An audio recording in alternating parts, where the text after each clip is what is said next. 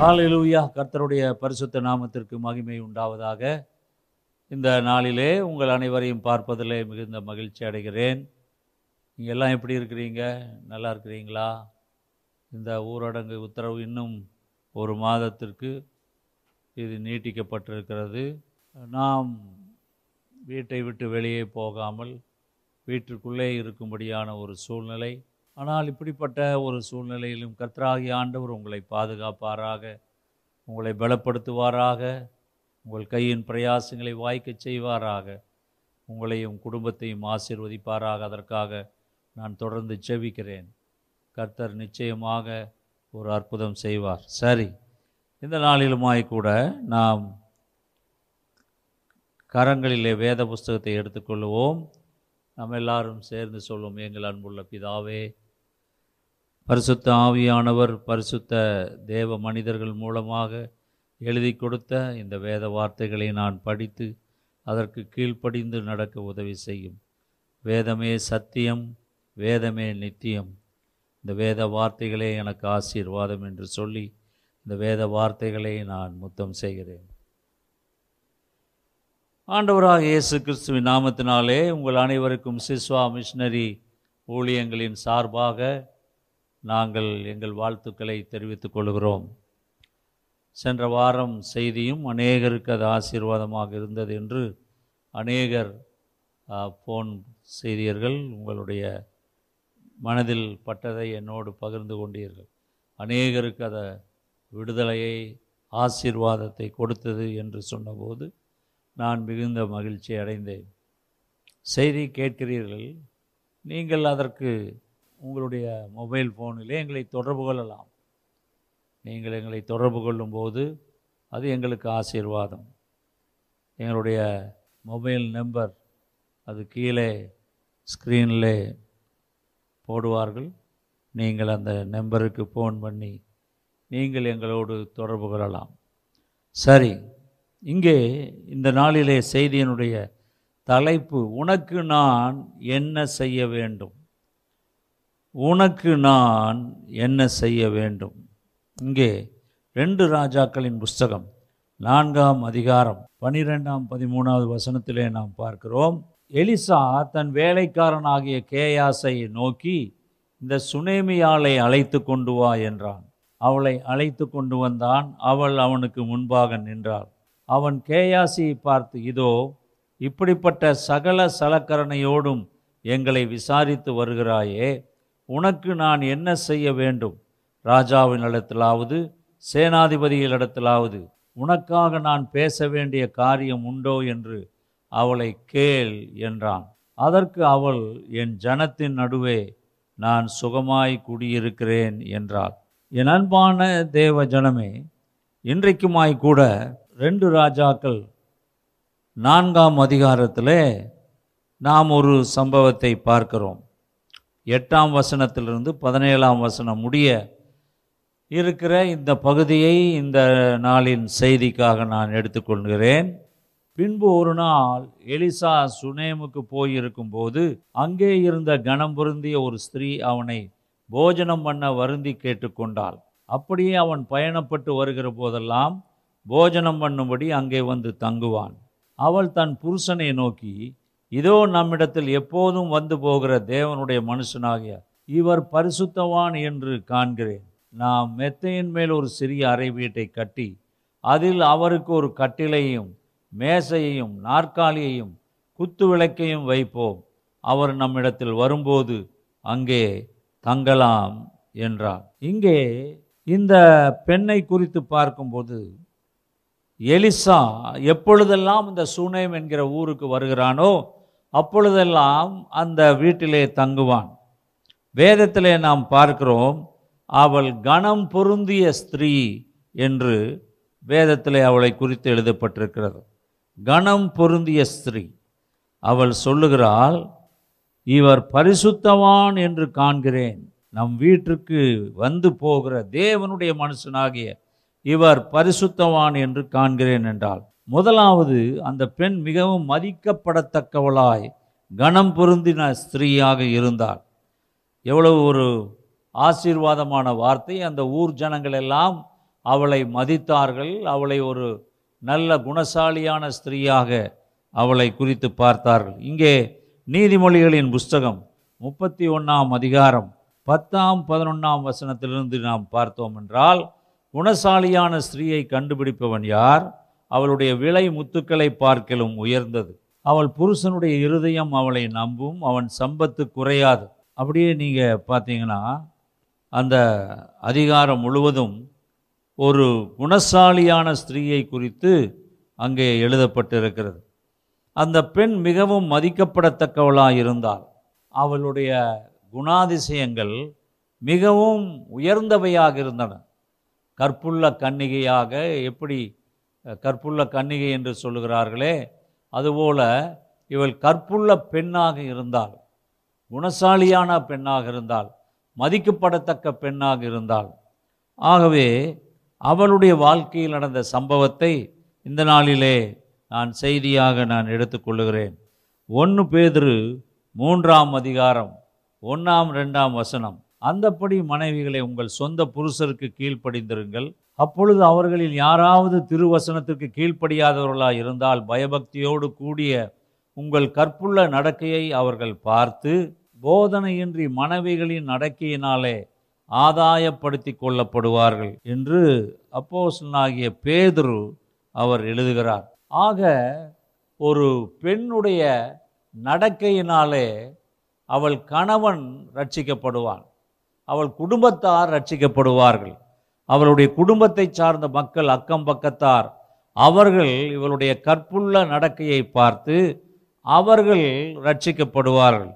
என் அன்பான தேவ ஜனமே ஒரு பெண் எப்படி இருக்க வேண்டும் என்பதை குறித்து நாம் நீதிமொழிகள் நாம் முப்பத்தி ஒன்றாம் அதிகாரத்தில் நீங்கள் பார்த்தீர்கள் என்றால் பதினொன்றாம் வசனத்திலிருந்து பத்து பதினொன்னிலிருந்து இருபத்தி ஒன்பதாம் வசனம் முடிய பார்க்கலாம். அதை நாம் இப்பொழுது பார்க்க நேரமில்லை. நீங்கள் படித்து கொள்ளலாம். ஒரு பெண் எப்படி இருக்க வேண்டும் என்பதை குறித்து சாலமோ அங்கே ஞானி எழுதுகிறான். மிகவும் அருமையான வார்த்தைகள். ஆக ரெண்டாவது நாம் பார்க்கிறோம் இவர் பரிசுத்தவான் என்று காண்கிறேன். இவர் பரிசுத்தவான் என்று காண்கிறேன். இவள் தன் புருஷன்கிட்ட இவள் சொல்கிறா தன்னுடைய கணவனிடத்திலே அவள் சொல்லுகிறாள் நம்முடைய வீட்டிற்கு அடிக்கடி வந்து போகிற தேவனுடைய மனுஷனாகிய இவர் பரிசுத்தவான் என்று காண்கிறேன். இதுதான் ரொம்ப முக்கியமான இதுவும் ஒரு முக்கியமான ஒரு காரியம். இந்த உலகத்திலே அநேக மக்கள் இருக்கலாம் அநேக பிரசங்கியார்கள் அநேக ஊழியர்கள் சுவிசேஷகர்கள் எல்லாம் இருக்கலாம்.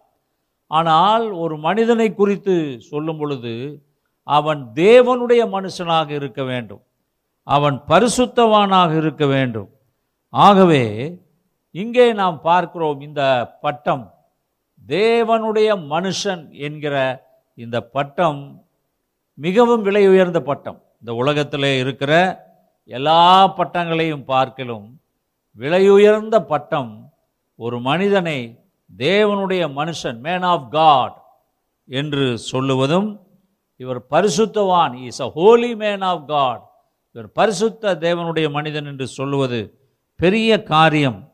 நீங்கள் உபாகமம் முப்பத்தி மூணு ஒன்றிலே மோசையை குறித்து சொல்லும்போது தேவனுடைய மனுஷனாகிய மோசே தான் மரணமடையும் முன்னே இஸ்ரவேல் புத்திரரை ஆசீர்வதித்த ஆசீர்வாதமாவது என்று எழுதப்பட்டிருக்கிறது. தேவனுடைய மனுஷனாகிய மோசே. எவ்வளவு பெரிய வார்த்தை பாருங்கள் வேதத்தில். ஒரு மனிதனை தேவனுடைய மனுஷன் என்று அங்கே எழுதும்போது அந்த மனுஷனுடைய வாழ்க்கை தரம் உயர்கிறது. கர்த்தருடைய கண்களில் அவனுக்கு கிருபை கிடைக்கிறது தயவு கிடைக்கிறது. ஆகவே கர்த்தரே அவனை தேவனுடைய மனுஷன் என்று சொல்லுகிறார். அதே போல நீங்கள் பார்த்தீர்களானால் ஒன்று ராஜாக்கள் பதினேழாம் அதிகாரம் பதினெட்டிலிருந்து இருபத்தி நான்கு முடிய நாம் பார்க்கிறோம். அப்பொழுது அவள் எளியாவை நோக்கி தேவனுடைய மனுஷனே எனக்கும் உமக்கும் என்ன? என் அக்கிரமத்தை நினைக்க பண்ணவும் என் குமாரனை சாக பண்ணுவோமா என்னிடத்தில் வந்தீர் என்றாள். எளியாவுடைய வாழ்க்கையிலே இந்த சாரிபாத் விதவை அவள் எளியாவை நோக்கி சொல்லுகிறாள். தேவனுடைய மனுஷனே என்றாள். அவள் பிள்ளை செத்துப்போன நிலைமையிலே எளியா அந்த பிள்ளைக்காக செபித்தான். அந்த பிள்ளைக்கு உயிர் வந்தது. அப்பொழுது அந்த ஸ்திரீ எளியாவை பார்த்து இருபத்தி நாலாவது வசனத்திலே நாம் பார்க்கிறோம். ஒன்று ராஜாக்கள் பதினேழு இருபத்தி நாலிலே. அப்பொழுது அந்த ஸ்திரீ எலியாவை நோக்கி நீர் தேவனுடைய மனுஷன் என்றும் உம்முடைய வாயிலிருந்து பிறக்கும் கர்த்தரின் வார்த்தை உண்மை என்றும் இதனால் இப்போது அறிந்திருக்கிறேன் என்றால் என் அன்பான தேவ ஜனமே இந்த உலகம் நம்மை பார்த்து இவர் டாக்டர் அல்லது இவர் ஒரு பெரிய என்ஜினியர் இவர் கலெக்டர் என்று இவர் ஒரு பெரிய கமிஷனர் ஆஃப் போலீஸ் அல்லது டிஜிபி இப்படியெல்லாம் உலகத்தில் உயர்ந்த பதவிகள் உண்டு. ஐஏஎஸ் ஐபிஎஸ் என்றெல்லாம். அது போக கிறிஸ்துவ சமுதாயத்திலே இன்றைக்கு நிறைய டாக்டர்கள் எங்கு பார்த்தாலும் நிறைய டாக்டர்கள் அதிகமாகி விட்டார்கள். இதெல்லாம் உலக பிரகாரமான பட்டங்கள். ஆனால் ஜனங்கள் நம்மை பார்த்து தேவனுடைய மனுஷனே ஓ மேன் ஆஃப் காட் தேவனுடைய மனுஷனே என்று சொல்லும்படியாக நம்முடைய வாழ்க்கை பரிசுத்தம் நிறைந்த வாழ்க்கையாக இருக்க வேண்டும். இங்கே நாம் பார்க்கிறோம் அந்த ஸ்திரீ எளியாவை பார்த்து நீர் தேவனுடைய மனுஷன் என்றும் உம்முடைய வாயிலிருந்து பிறக்கும் கர்த்தரின் வார்த்தை உண்மை என்றும் இதனால் இப்போது அறிந்திருக்கிறேன் என்று அந்த சாரிபாத் விதவை சொன்னால் அவளுடைய குமாரன் செத்து போனான். அவளுக்கு அந்த குழந்தைக்காக இவள் எளியா ஜெபித்தபோது கர்த்தர் அந்த குழந்தைக்கு உயிரை கொடுத்தார். அப்பொழுது அந்த ஸ்திரீ சொன்னாள் நீர் தேவனுடைய மனுஷன்.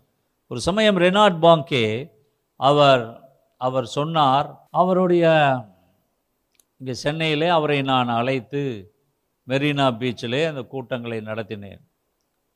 அப்பொழுது அவர் பேசும்போது அவரோடு நான் பேசி கொண்டிருந்தபோது ஒரு காரியத்தை சொன்னார். அது என்னவென்றால் ஒரு சமயம் அவர் ஒரு சூப்பர் மார்க்கெட்டுக்குள்ளே போனாராம். ஜெர்மனியிலே ஒரு சூப்பர் மார்க்கெட்டுக்குள்ளே. ரெனாட் பாங்கே ஒரு பெரிய தேவ மனிதன். உலகத்தில் அவர் நம்மை விட்டு மறைந்து மறைந்து போனார். அவர் சமீபத்தில் அவர் இந்த உலகத்தை விட்டு கடந்து போனார். ஒரு தேவனுடைய மனுஷன் என்றால் ரெனாட் பாங்கே என்று சொல்லலாம். ஒரு வல்லமையான பரிசுத்தவான். அவர் இப்படி சொன்னார் ஒரு சூப்பர் மார்க்கெட்டுக்குள்ளே நுழைந்தபோது அந்த சூப்பர் மார்க்கெட்டில் இருந்தவர்கள் இவரை பார்த்தவுடனே கீழே அப்படியே விழுந்து அவர்கள் நான் பாவி நான் பாவி என்று கதறினார்கள். இவருக்கு ஒன்றும் புரியவில்லை. அவர்கள் எல்லாரும் கீழே விழுந்து விட்டார்கள். இவர் தனக்கு வேண்டிய பொருளை எடுத்துக்கொண்டு கேஷியர் உடைய அந்த டேபிளுக்கு வந்தபோது அந்த கேஷியரும் கீழே விழுந்து விட்டார். இவருக்கு என்ன செய்வது என்று தெரியவில்லை.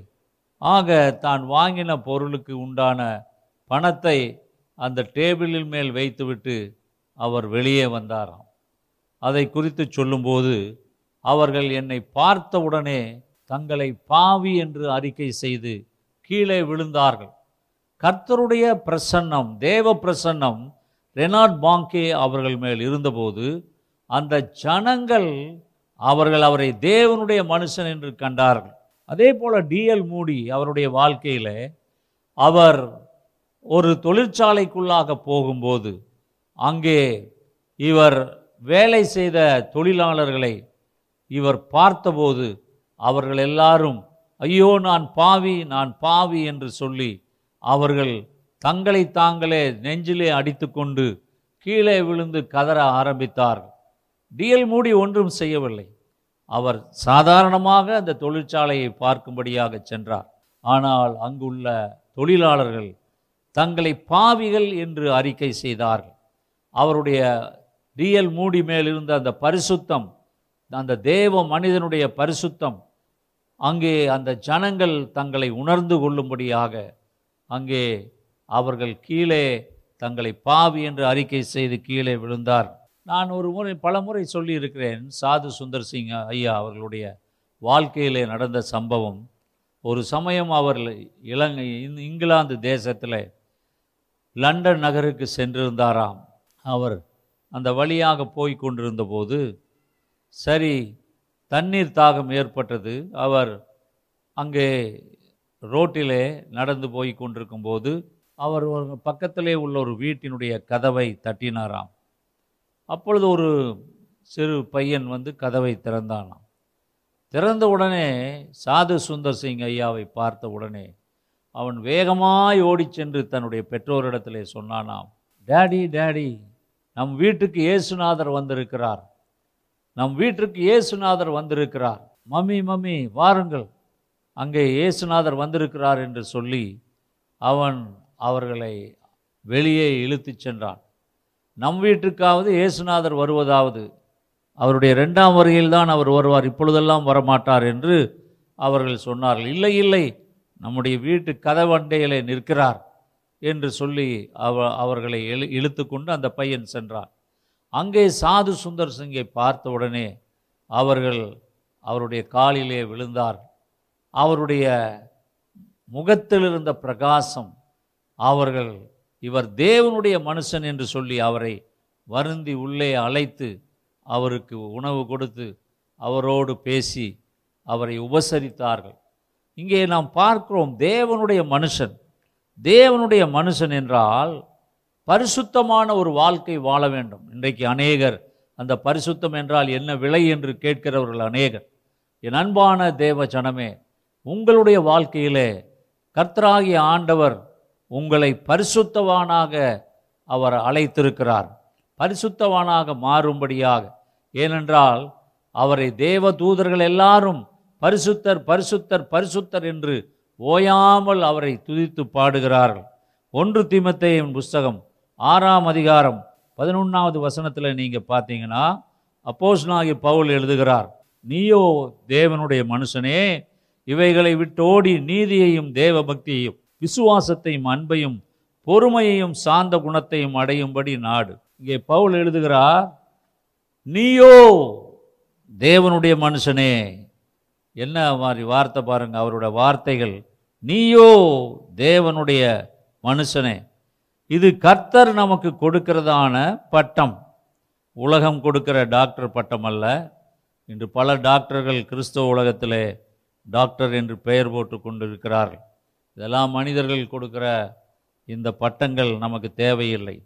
நமக்கு தேவை என்னவென்றால் தேவனுடைய மனுஷர் we need more men and women of God ஆண்டவர் இடத்துல God sent us more men and women of God ஆண்டவரே எங்களுக்கு நீர் அநேக தேவனுடைய மனுஷர்களை மனுஷிகளை நீர் அனுப்பித்தாரும் என்று நாம் கர்த்தரை நோக்கி கதறும்படியான காலகட்டத்தில் இருக்கிறோம். We need more men of God more women of God என் அன்பான தேவ ஜனமே இந்த சுனேமியால் அவள் கணம் பொருந்திய ஸ்திரீ முதலாவது அவள் சொல்லு அவள் மிகவும் மதிக்கப்படத்தக்கவளாக இருந்தாள் ரெண்டாவது எலி எலிசாவை குறித்து சொல்லும்போது இவர் பரிசுத்தவான் என்று காண்கிறேன் தேவனுடைய மனுஷன் என்று காண்கிறேன் என்று சொன்னார் அடுத்தது நாம் பார்க்கிறோம் இங்கே ரெண்டு ராஜாக்கள் நான்காம் அதிகாரம்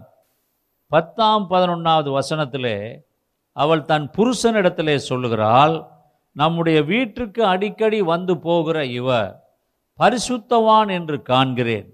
ஆகவே நாம் மெத்தையின் மேல் ஒரு சிறிய அறை வீட்டை கட்டி அதில் அவருக்கு ஒரு கட்டிலையும் மேஜையையும் நாற்காலியையும் குத்து விளக்கையும் வைப்போம். அவர் நம்மிடத்தில் வரும்போது அங்கே தங்கலாம் என்றார். இது நம்முடைய தமிழ் வேதாகமத்திலே மேலறை என்று எழுதப்பட்டிருக்கிறது. நான் அதை குறித்து நான் படித்தபோது அங்கே ஆங்கில வேதாகமத்தில் let us build a little chamber அங்கே நாம் ஒரு அறையை கட்டுவோம். அவர் வரும்போது தங்கு தங்கும்படியாக ஒரு அறை அவருக்கு ஒரு வீட்டை ஒரு சிறிய வீட்டை ஒரு அவுட் ஹவுஸ் என்று சொல்லக்கூடியதான ஒரு தனி வீடு என்று சொல்லப்பட்டிருக்கிறது. ஏனென்றால் அந்த நாட்களிலே யூதர்களும் அராபியர்களும் அவர்கள் யாராவது விருந்தினர்கள் வந்தால் அவர்கள் தங்குவதற்காக தனியாக அந்த வீட்டினுடைய பின்பகுதியிலேயோ இல்லாவிட்டால் அதனுடைய வலதுபுறமோ இடதுபுறமோ தனியாக ஒரு வீட்டை கட்டுவார்கள். காரணம் அங்கே வந்து தங்குகிறவர்கள் அவர்களுக்கென்று பிரைவசி அவர்கள் எந்தவித தொந்தரவும் இல்லாமல் அவர்கள் தங்க வேண்டும் என்பதற்காக அதை அவர்கள் கட்டுவார்கள். ஆனால் இதை தமிழிலே எழுதும்போது நாம் மேல் அறையை கட்டுவோம் என்று எழுதியிருக்கிறது. ஆனால் அதை குறித்து நான் ஆங்கில வேதாகமத்திலும் சரி மற்ற புஸ்தகங்களிலும் பார்த்தபோது அங்கே லிட்டில் சேம்பர் அங்கே ஒரு சின்ன ஒரு வீட்டை கட்டுவோம் என்று எழுதப்பட்டிருக்கிறது. என் அன்பான தேவ ஜனமே ஒரு தேவனுடைய மனுஷனுக்காக இந்த பெண் அவளும் புருஷனும் செய்கிற காரியம் பாருங்கள். அவன் வந்து தங்கும்போது அதற்கு எந்தவித இடையூறு இல்லாதபடி எந்த தொந்தரவும் இல்லாதபடி தங்க வேண்டும். அதுதான் ஒரு விருந்தினரை உபசரிக்கிறதான காரியம். அது அந்த நாட்களிலே யூதர்களும் அராபியர்களும் தனியாக ஒரு வீடு. அந்த அவர்கள் வீட்டை ஒட்டி வலது பக்கமோ இடது பக்கமோ பின்புறமோ முன்புறமோ ஏதாவது ஒரு இடத்துல ஒரு சிறிய வீட்டை கட்டுவார்கள். ஏசாயா முப்பத்தி ரெண்டாம் அதிகாரம். எட்டாம் வசனத்திலே நாம் பார்க்கிறோம் தயாள குணமுள்ளவன் தயாளமானவைகளை யோசிக்கிறான். தயாளமானவைகளிலே நிலைத்தும் இருக்கிறான். இங்க பாருங்க என்ன அருமையான வார்த்தை பாருங்க. தயாள குணமுள்ளவன் தயாளமானவைகளை யோசிக்கிறான். தயாளமானவைகளிலே நிலைத்தும் இருக்கிறான். என் அன்பான தேவ ஜனமே தயாள குணமுள்ள ஒரு ஸ்திரீயாக அவளுடைய புருஷனும் அவளும் அங்கே ஒரு தயாள குணம். ஒரு ஊழியக்காரனுக்காக ஒரு தனி வீட்டையே கட்டி கொடுக்கிற ஒரு தயாள குணம். இன்றைக்கு எத்தனை பேர் அப்படிப்பட்ட ஆட்கள் இருக்கிறார்களோ என்னமோ தெரியவில்லை. சபைக்கு அவர்கள் தசம்பாகங்களையே ஒழுங்காக தரமாட்டார்கள். காணிக்கைகள் போட மாட்டார்கள் சில்லறைகளை கொண்டு வந்து உண்டியல் காணி பெட்டியிலே போடுவார்கள். எவ்வளவு தடம் சொன்னாலும் இது ஊழியத்திற்கு தேவனுடைய ஆலயத்திற்கு நீங்கள் உங்கள் தசம்பாகங்களை கொடுங்கள் என்று சொன்னாலும் அவர்கள் அது கொடுப்பதிலே ஆண்டவருடைய ஊழியத்திற்கு கொடுப்பதிலே அவர்கள் சுணங்கி போய் அவர்கள் அதை விரும்புவதில்லை. கர்த்தருடைய ஊழியத்திற்கு ஊழியக்காரனுக்கு கொடுக்க அநேகர் விரும்புவதில்லை. ஆனால் இந்த சுனேமியால் இவள் தேவனுடைய மனுஷன் தங்கும்படியாக ஒரு சிறிய வீட்டையே அவள் கட்டினாள். மத்தை பத்தாம் அதிகாரம் நாற்பத்தி ஒன்றாம் நாற்பத்தி ரெண்டாம் வசனத்தில் நாம் பார்க்கிறோம். தீர்க்கதரிசி என்னும் நாமத்து நிமித்தம் தீர்க்கதரிசியை ஏற்றுக்கொள்ளுகிறவன் தீர்க்கதரிசிக்கேற்ற பலனை அடைவான். நீதிமான் என்னும் நாமத்து நிமித்தம் நீதிமானை ஏற்றுக்கொள்ளுகிறவன் நீதிமானுக்கேற்ற பலனை அடைவான். ஆக சீசன் என்னும் நாமத்து நிமித்தம் இந்த சிறியரில் ஒருவனுக்கு ஒரு கலசம் தண்ணீர் மாத்திரம் குடிக்க கொடுக்கிறவனும் தன் பலனை அடையாமற் போகான் என்று மெய்யாகவே உங்களுக்கு சொல்லுகிறேன் என்றார். ஒரு கலசம் தண்ணீர் கொடுத்தாலும் அதனுடைய பலனை அடையாமல் போவதில்லை. என் அன்பான தேவ ஜனமே இப்பொழுதுமாய் கூட தேவனுடைய ஊழியக்காரர்களுக்காக தேவ மனிதர்களுக்காக இன்றைக்கு நாம் என்ன செய்கிறோம் என்ன செய்திருக்கிறோம்? அநேகம் பேர் தேவ மனிதனுக்காக ஒரு சொட்டு தண்ணீர் கொடுத்தாலும் அதன் பலனை அனுபவிக்காமல் போவதில்லை. ஒரு சொம்பு தண்ணீர் ஒரு கலசம் தண்ணீர் கொடுத்தாலும் அதற்கேற்ற பலனை கர்த்தர் நமக்கு தருகிறவராய் இருக்கிறார். ஆக நாம் கொடுக்க கொடுக்க தேவனுடைய ஆசீர்வாதம் நம்மை தேடி வருகிறது. ரோமருக்கு எழுதின நிருபம் பனிரெண்டாம் அதிகாரம் பதிமூணாவது வசனத்தில் பரிசுத்தவான்களுடைய குறைவில் அவர்களுக்கு உதவி செய்யுங்கள். அந்நியரை உபசரிக்க நாடுங்கள். அப்போஸ் நான் பவுல் எழுதுகிறார் பரிசுத்தவான்களுடைய குறைவில் அவர்களுக்கு உதவி செய்யுங்கள். என் அன்பான தேவ ஜனமே இப்பொழுதுமாய் கூட சுனேமியால் எலிசா தீர்க்கதரிசிக்காக ஒரு வீட்டை கட்டினாள். தனி வீட்டை கட்டினாள். அந்த வீட்டின் பின்பகுதியிலே அவன் எந்தவித தொந்தரவும் இல்லாமல் இருக்கும்படியாக அவனுக்கு ஒரு வீட்டை அதாவது ஒரு நல்ல ஒரு அறை படுக்கும்படியாக அதில் அந்த ஒரு ஒரு தேவ மனிதன் வந்தால் தங்கும்படியாக ஒரு வீட்டிலே என்னவெல்லாம் இருக்க வேண்டுமோ அவைகளையெல்லாம் அவள் அமைத்து தந்தாள். இங்கே அவள் சொன்னால் தன்னுடைய புருஷனை பார்த்து அவள் சொல்லுகிறாள் ரெண்டு ராஜாக்கள் நான்காம் அதிகாரம் பத்தாம் வசனத்தில் நாம் மெத்தையின் மேல் ஒரு சிறிய அறை வீட்டை கட்டி அதில் அவருக்கு ஒரு கட்டிலையும் மேஜையையும் நாற்காலியும் குத்து விளக்கையும் வைப்போம். அவர் நம்மிடத்தில் வரும்போது அங்கே தங்கலாம். இங்கே நாம் பார்க்கிறோம். இங்கே ஒரு வீட்டை முதலாவது அவள் கட்டுகிறாள். ஆண்டவருடைய கிருபை அவள் மேல் இருந்தது. தேவ மனுஷனுக்காக ஊழியக்காரனுக்காக ஒரு தனி வீட்டையே கட்டினாள். அதில் முதலாவது அவள் அங்கே ஒரு கட்டிலை போட்டாள். என் அன்பான தேவ ஜனமே கட்டில் எதை குறிக்கிறது என்றால் அது இளைப்பாறுகிற இடம். அந்த கட்டிலே தேவ மனிதன் இளைப்பாறுகும்படியாக கட்டில் எதுக்கு நம்முடைய வீட்டிலே போடுகிறோம்? பகலெல்லாம் உழைத்து விட்டு நாம் வரும்போது கட்டிலே படுத்து இளைப்பாறுகிறோம். இளைப்பாறும்படியான தேவனுடைய மனுஷன் இளைப்பாறும்படியான இடமாக அந்த கட்டில் இருந்தது. அங்கே ஓய்ந்திருக்கும்படியாக அந்த கட்டில் இளைப்பாறுகிற இடத்தை அதை குறிக்கிறது. ஆதியாம் ரெண்டாம் அதிகாரம் ரெண்டாம் வசனத்திலே ஆண்டவராகி கர்த்தர் தேவன் தாம் செய்த தம்முடைய கிரியையை ஏழாம் நாளிலே நிறைவேற்றி தாம் உண்டாக்கின தம்முடைய கிரியைகளை எல்லாம் முடித்த பின்பு ஏழாம் நாளிலே ஓய்ந்திருந்தார் என்று நாம் பார்க்கிறோம். ஆண்டவராகிய கர்த்தர் அவர் வானங்களை பூமியை சூரியனை சந்திரனை நட்சத்திரங்களை எல்லாவற்றையும் சிருஷ்டித்து ஆறாம் நாளிலே மனிதனையும் மனிதனுக்கேற்ற ஒரு துணையையும் உண்டு பண்ணினார். ஏழாம் நாளிலே அவர் ஓய்ந்திருந்தார். அதனால தான் இந்த ஏழாம் நாள் ஓய்வு நாள் என்று அழைக்கப்படுகிறது. யாத்ரா முப்பத்தைந்தாம் அதிகாரம் ரெண்டாம் வசனத்திலே நீங்கள் ஆறு நாள் வேலை செய்ய வேண்டும். ஏழாம் நாளோ உங்களுக்கு பரிசுத்த நாளாய் இருப்பதாக. அது கர்த்தருக்கென்று ஓய்ந்திருக்கும் ஓய்வு நாள். அதிலே வேலை செய்கிறவன் எவனும் கொலை செய்யப்பட கடவன் என்று அந்த நாட்களிலே நியாயப்பிரமாணத்தின் காலத்தில் ஆண்டவராகி கர்த்தர் அதை திட்டவட்டமாக சொன்னார். ஏழாம் நாள்.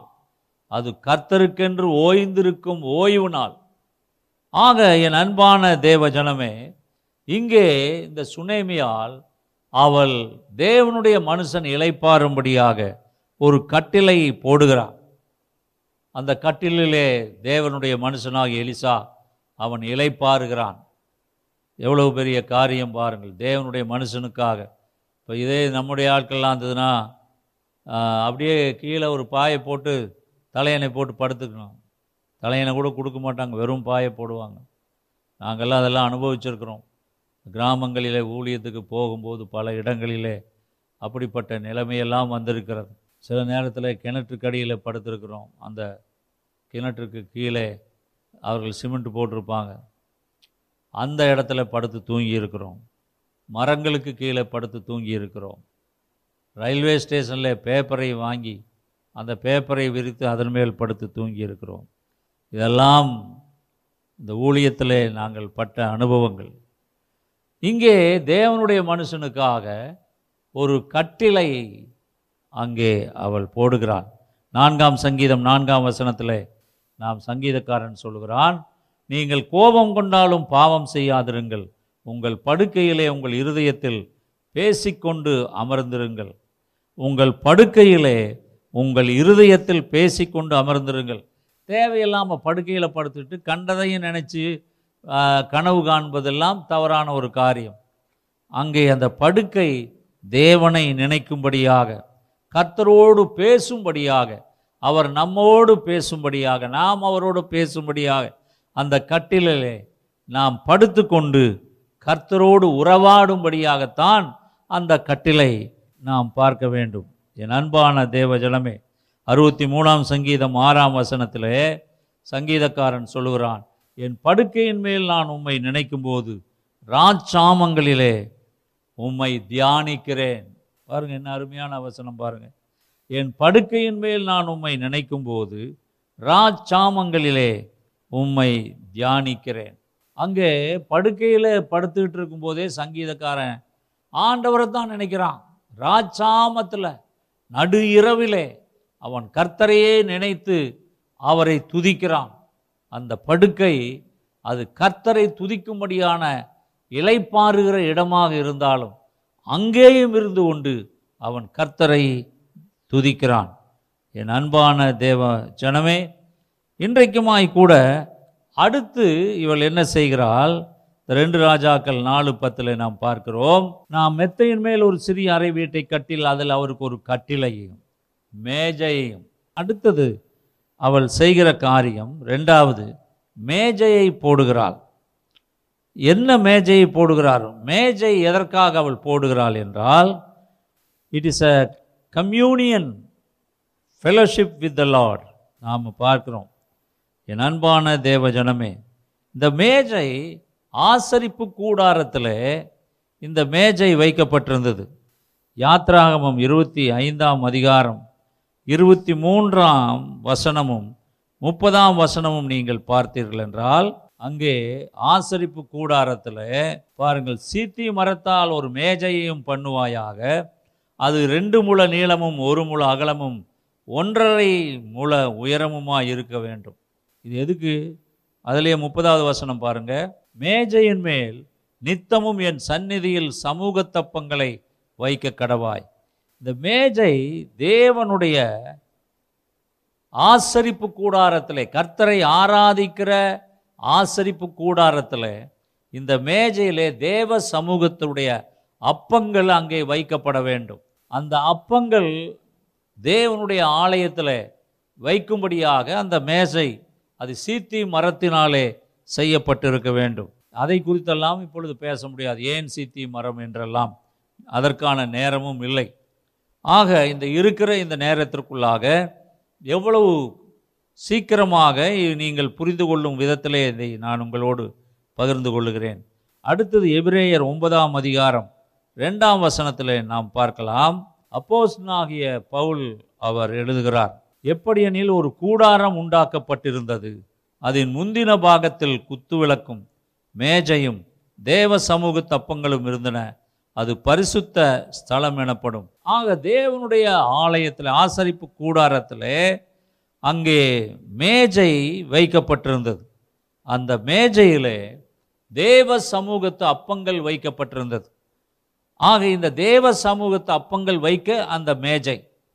அதே போல நாம் பார்க்கிறோம் லேவியராகம் இருபத்தி நான்காம் அதிகாரம் ஆறாம் வசனத்திலேயும் இந்த மேஜையை குறித்து பார்க்கிறோம். ஆசரிப்பு கூடாரத்தில் நீ என்ன என்னவெல்லாம் இருந்தது என்பதை இதில் நாம் பார்க்கலாம்.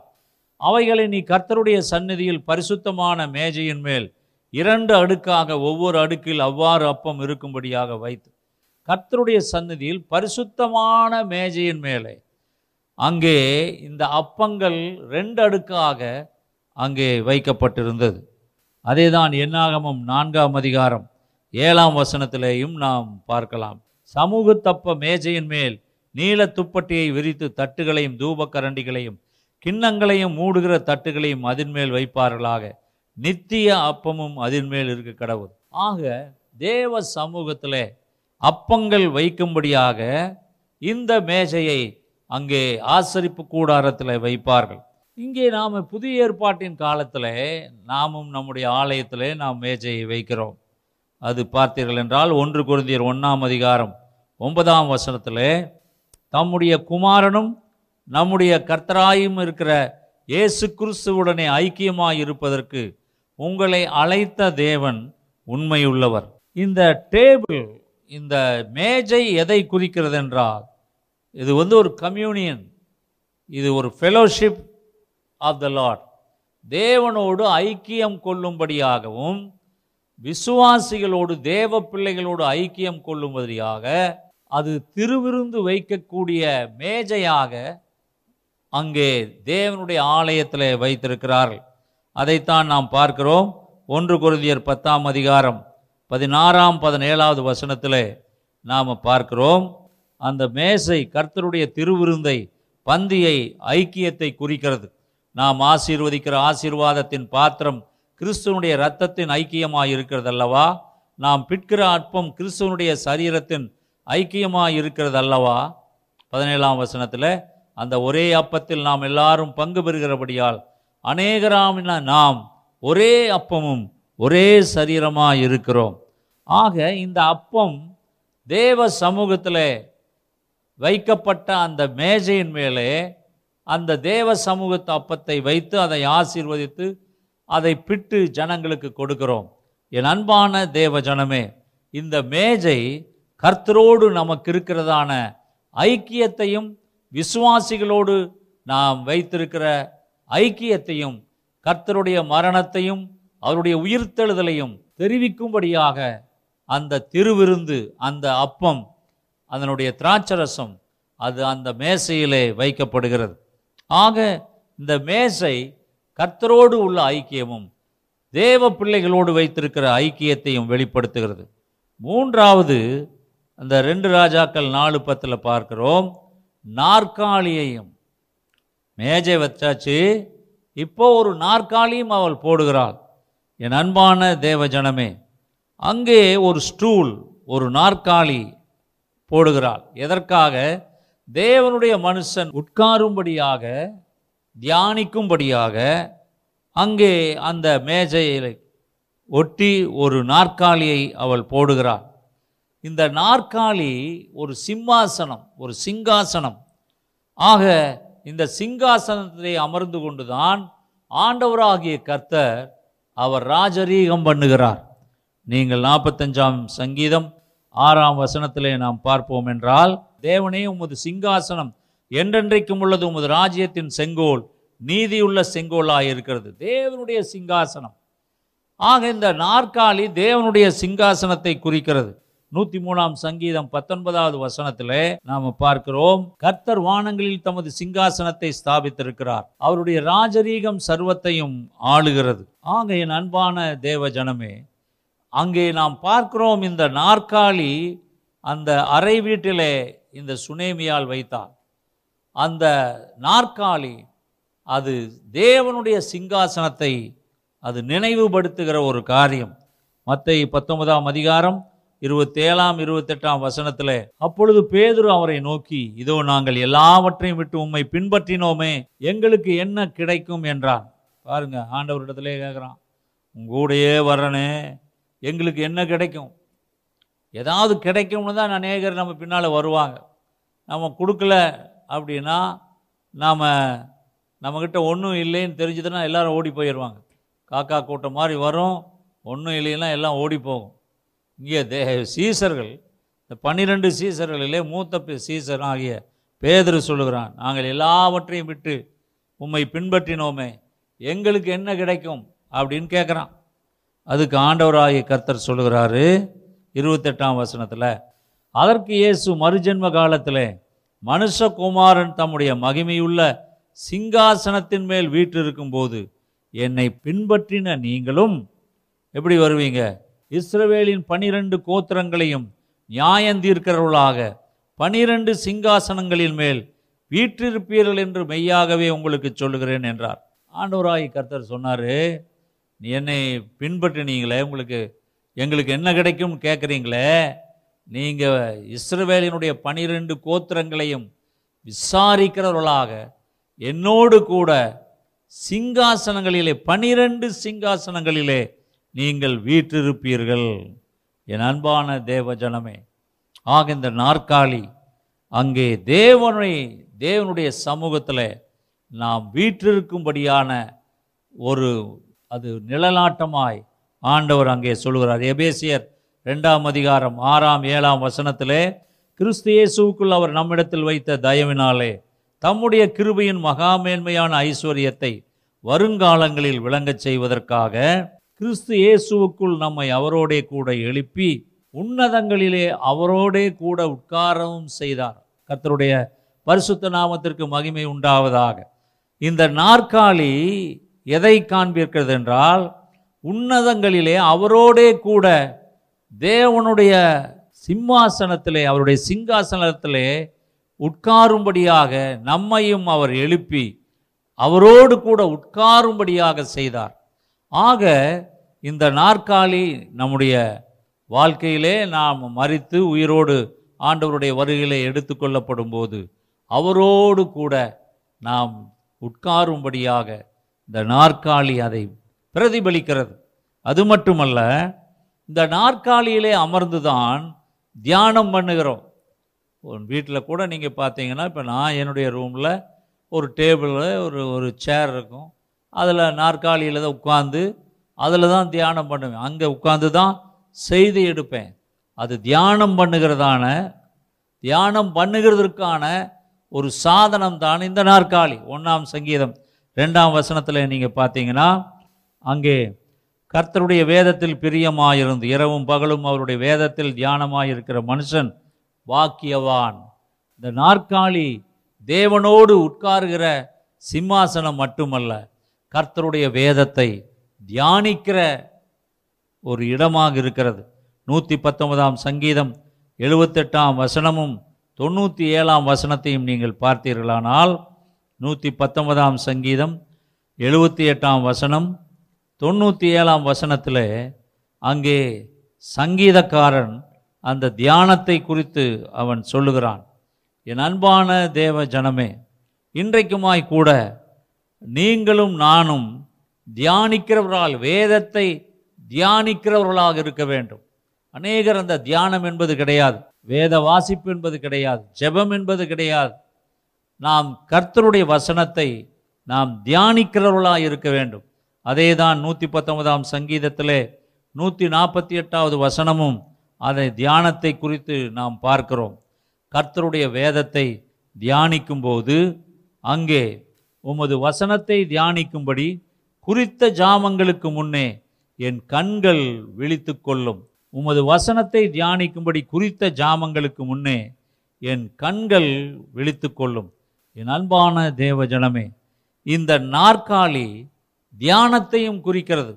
தேவனோடு உட்காரும்படியான சிம்மாசனம் சிங்காசனம் மட்டுமல்ல அது தியானம் செய்கிறதான ஒரு சாதனமாக கர்த்தர் நமக்கு கொடுத்திருக்கிறார்.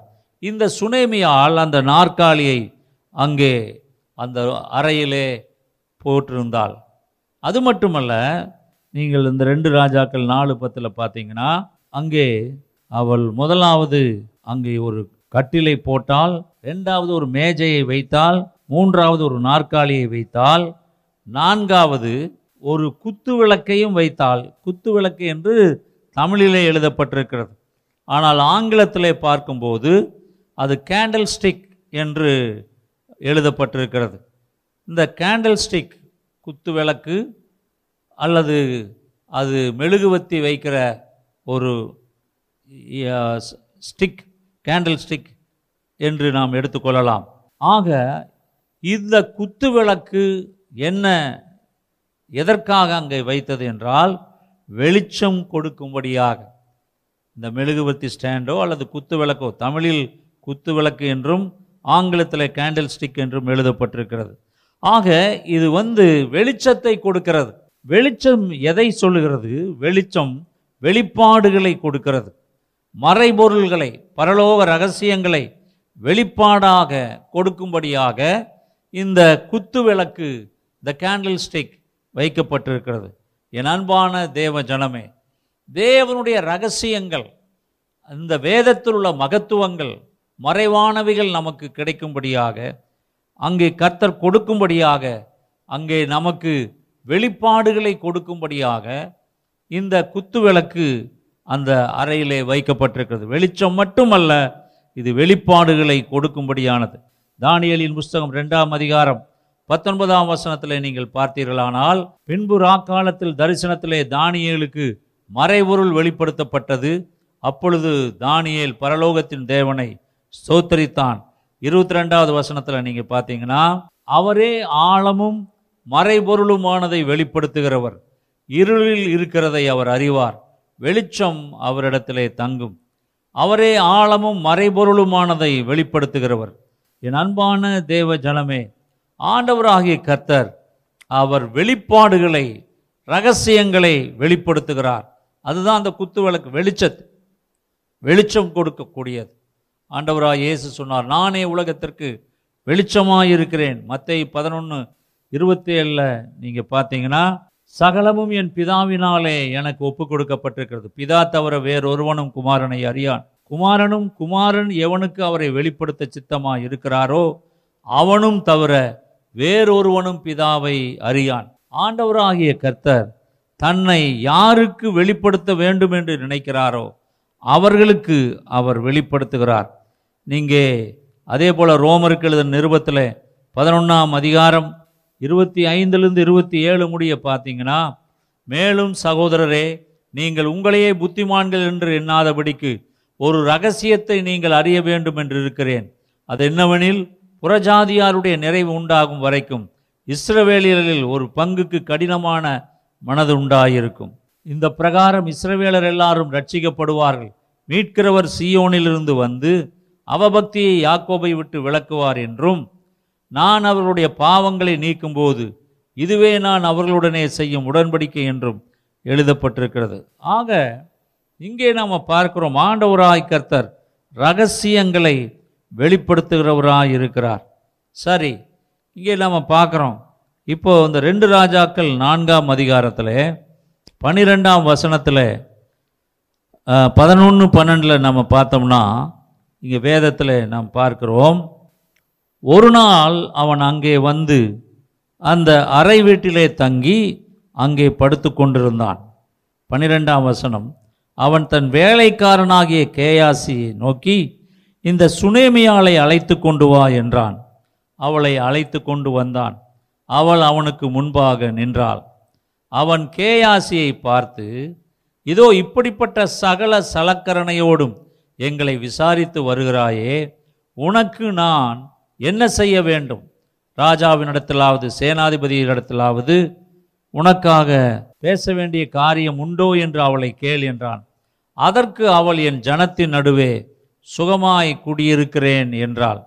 என் அன்பான தேவ ஜனமே சுனைமியால் ஒரு பெண் அவள் மணவாட்டியாகிய சபையை குறிக்கிறாள். அவளுக்கு குழந்தை இல்லை ஒன்றுமில்லை. இங்கே அங்கே சுனேமியாலை அழைத்து கொண்டு வா என்று கேயாசியை அவன் அனுப்பினான் எலிசா. அப்பொழுது அந்த சுனேமியாலை பார்த்து எலிசா தீர்க்கதரிசி கேட்கிறான் உனக்கு நான் என்ன செய்ய வேண்டும்? எனக்காக நீ அறை வீட்டை கட்டினாய் கட்டிலை போட்டால் மேசையை போட்டாய் நாற்காலியை வைத்தாய் ஒரு குத்து விளக்கையும் வைத்தாய் இத்தனையெல்லாம் எனக்கு செய்கிறாய் எனக்கு வேண்டிய போஜனத்தை கொடுக்கிறாய் எங்களை என்னையும் என்னுடைய உதவியால் கேயாசியும் நீ பார்த்து கொள்ளுகிறாயே. எங்களை இவ்வளவு பராமரிக்கிற உனக்கு நான் என்ன செய்ய வேண்டும்? இதுதான் இந்த செய்தியினுடைய தலைப்பு. உனக்கு நான் என்ன செய்ய வேண்டும்? என் அன்பான தேவ ஜனமே இன்றைக்கு ஆண்டவராய் கர்த்தர் உங்களை பார்த்து கேட்கிறார் உனக்கு நான் என்ன செய்ய வேண்டும்? உன்னுடைய வாழ்க்கையிலே ஒருவேளை கடன் தொல்லையில் இருக்கிறாயா? ஒருவேளை பணம் இல்லாமல் வேலை இல்லாமல் இந்த கொள்ளை நோயினாலே வீட்டை விட்டு வெளியே போக முடியாத நிலையில் இருக்கிறாயா? இல்லாவிட்டால் வியாதியோடு நீ இருக்கிறாயா? எப்படிப்பட்ட சூழ்நிலையிலே இருக்கிறாய்? உனக்கு நான் என்ன செய்ய வேண்டும்? நான் எதையாவது செய்ய விரும்புகிறேன்.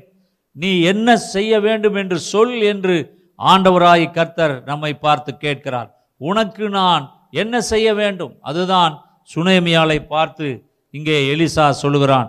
உனக்கு நான் என்ன செய்ய வேண்டும்? அப்பொழுது அவள் சொல்லுகிற காரியம் என்னவென்றால் என் ஜனத்தின் நடுவே நான் சுகமாய் குடியிருக்கிறேன் என்றால் அப்பொழுது அவன் என்ன செய்கிறான்? பதினாலாவது வசனத்தில் அவளுக்கு செய்ய வேண்டியது என்னவென்று கேயாசியை அவன் கேட்டதற்கு அவன் அவளுக்கு பிள்ளை இல்லை அவள் புருஷனும் பெரிய வயதுள்ளவள் என்றான். என் அன்பான தேவ ஜனமே இங்கே நாம் பார்க்குறோம். சுனேமியாலை கேட்டபொழுது அவள் சொல்லுகிறாள் நான் என் ஜனத்தின் நடுவே சுகமாய் குடியிருக்கிறேன். ஆனால் இங்கே கேட்குறான் எலிசா ஒரு கேள்வி கேட்குறான் உனக்கு நான் என்ன செய்ய வேண்டும்? ராஜாவினிடத்தில் பேசணுமா? சேனாதிபதி இடத்துல பேசணுமா?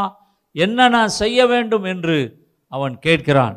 என் அன்பான தேவ ஜனமே ரோமருக்கு எழுத நிறுவம் பதினாறாம் அதிகாரம் ஒன்றாம் ரெண்டாம் வசனத்தில் நம்ம பார்த்தோம்னா இங்கே கெங்கிரையா ஊர் சபைக்கு ஊழியக்காரியாகிய நம்முடைய சகோதரி பெபேயாளை நீங்கள் கர்த்தருக்குள் பரிசுத்தவான்களுக்கு ஏற்றபடி ஏற்றுக்கொண்டு எந்த காரியத்தில் உங்கள் உதவி அவளுக்கு தேவையாக இருக்கிறதோ அதிலே நீங்கள் அவளுக்கு உதவி செய்ய வேண்டும் என்று அவளை உங்களிடத்தில் ஒப்புவிக்கிறேன். அவள் அநேகருக்கும் எனக்கும் கூட அவள் ஆதரவாக இருந்தாள் என்று பார்க்கிறோம். இங்கே அப்போஸ் நாகிய பவுல் அவர் தனக்கு உதவி செய்ய பெபேயாவை குறித்து அவர் சொல்லுகிறார். அநேக சகோதரிகள் அந்த நாட்களிலே அப்போசர்களை கவனித்து கொண்டார்கள். அப்போசர்களுக்கு உதவி செய்தார்கள்.